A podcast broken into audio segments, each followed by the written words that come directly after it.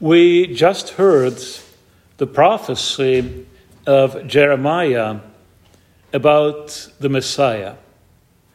Behold, the days come, saith the Lord, that I will raise unto David a righteous branch, and the king shall reign and prosper, and shall execute judgment and justice in the earth.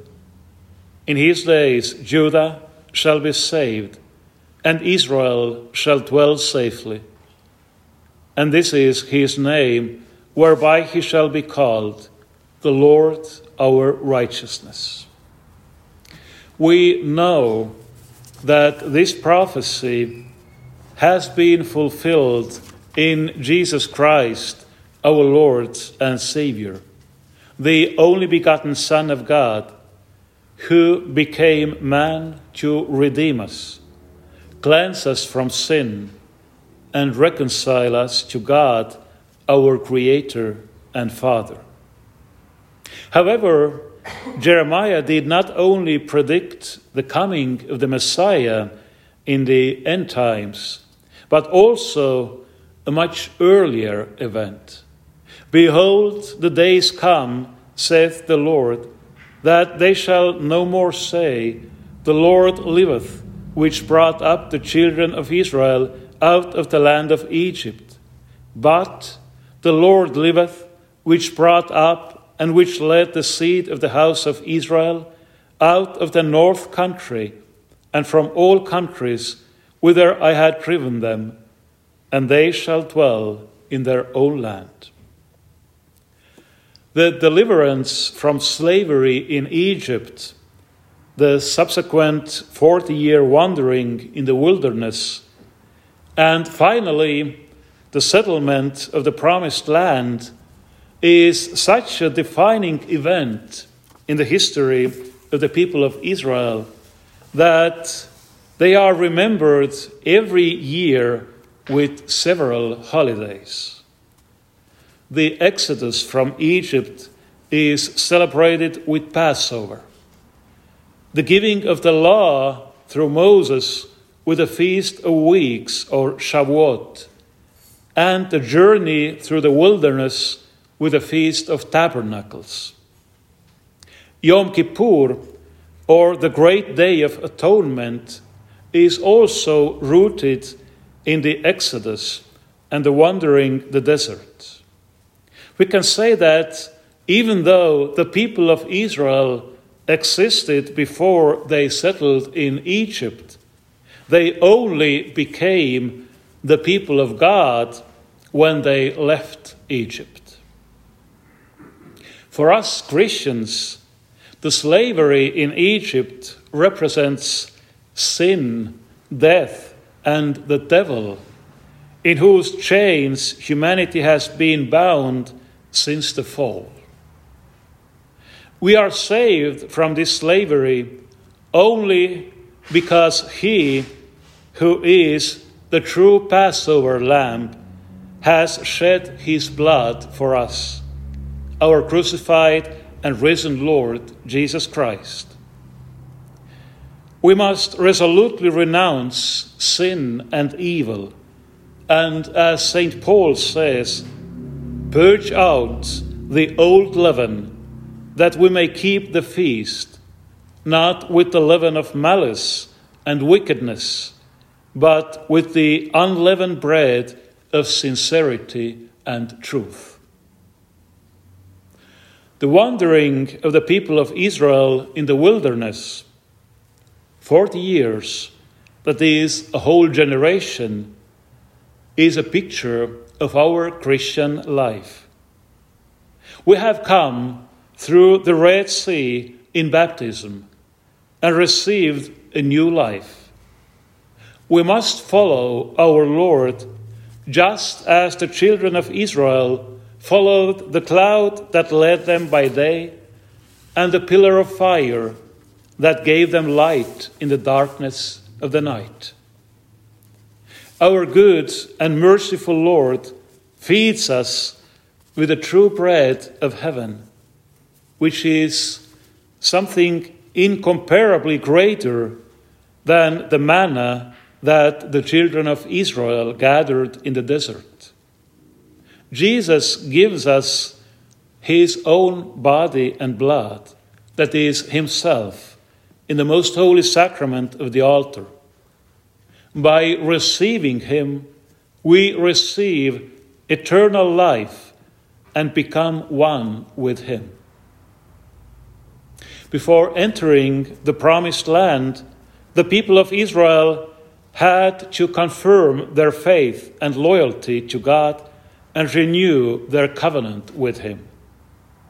The people then passed through the Jordan River, which again has symbolic meaning for us Christians. We all have to cross the Jordan at some point when our journey in this world comes to end and we die. And let us remember what the Epistle to the Hebrews says It is appointed unto men once to die, but after this, the judgment. If we know that Christ has taken away our sins, if we believe in him, and sincerely seek His forgiveness and grace, then we need not fear the judgment.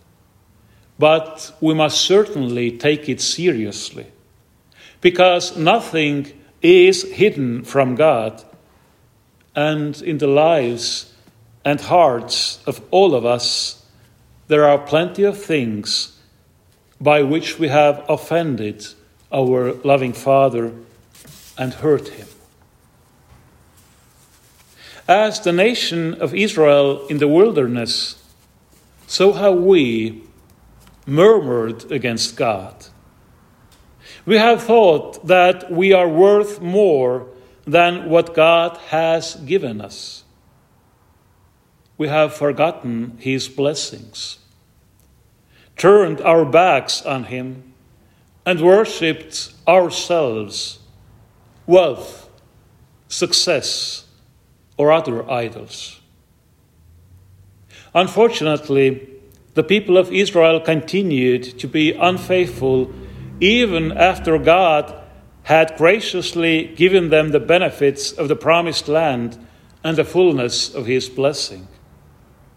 Therefore, God had to punish his people again and again to lead them back to the right path until finally the day came when both Jerusalem and the temple were destroyed, and the people were taken into exile. But God did not abandon his people. He promised to bring them back from exile and fulfilled his promise. In fact, God did something even more important the Babylonian captivity, 70 years away from Jerusalem and the temple, without sacrifices and worship, prepared the people of Israel to live anywhere in the world and still preserve their culture and religion. We know how much they needed it in the centuries and millennia that followed. Unfortunately, the majority of the people of Israel did not learn the most important thing from all of this. They were unable to recognize and receive the promised Messiah when he came. They rejected him and had him crucified. But with this, they could not extinguish God's love for them. God has given all people, whether Jews or Gentiles, the opportunity to turn to Christ, to receive the grace revealed in Him, and to inherit eternal life and happiness. Just as we can compare our life to the wandering of the people of Israel in the wilderness, so we can see in the captivity of Babylon a foreshadowing of our Christian life in the midst of a sinful, ungodly, and evil world. This does not mean that we should treat this world badly. Prophet Jeremiah's advice to the Jews in Babylonian captivity was Seek the peace of the city whither I have caused you to be carried away captives, and pray unto the Lord for it. For in the peace thereof shall ye have peace. We must live our lives in this world in the best way possible, honestly, responsibly, serving our neighbors and doing good to everyone whenever we can.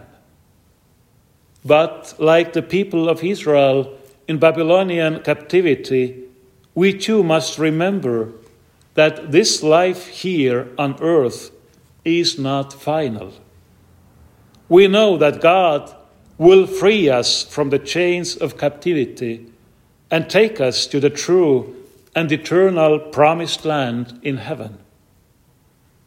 We have no reason to doubt this, for God has manifested His love for us in His only begotten Son, our Lord Jesus Christ, by whose precious blood we have been redeemed, and whose name be blessed from this time forth and forevermore. In the name of the Father, and of the Son, and of the Holy Ghost. Amen.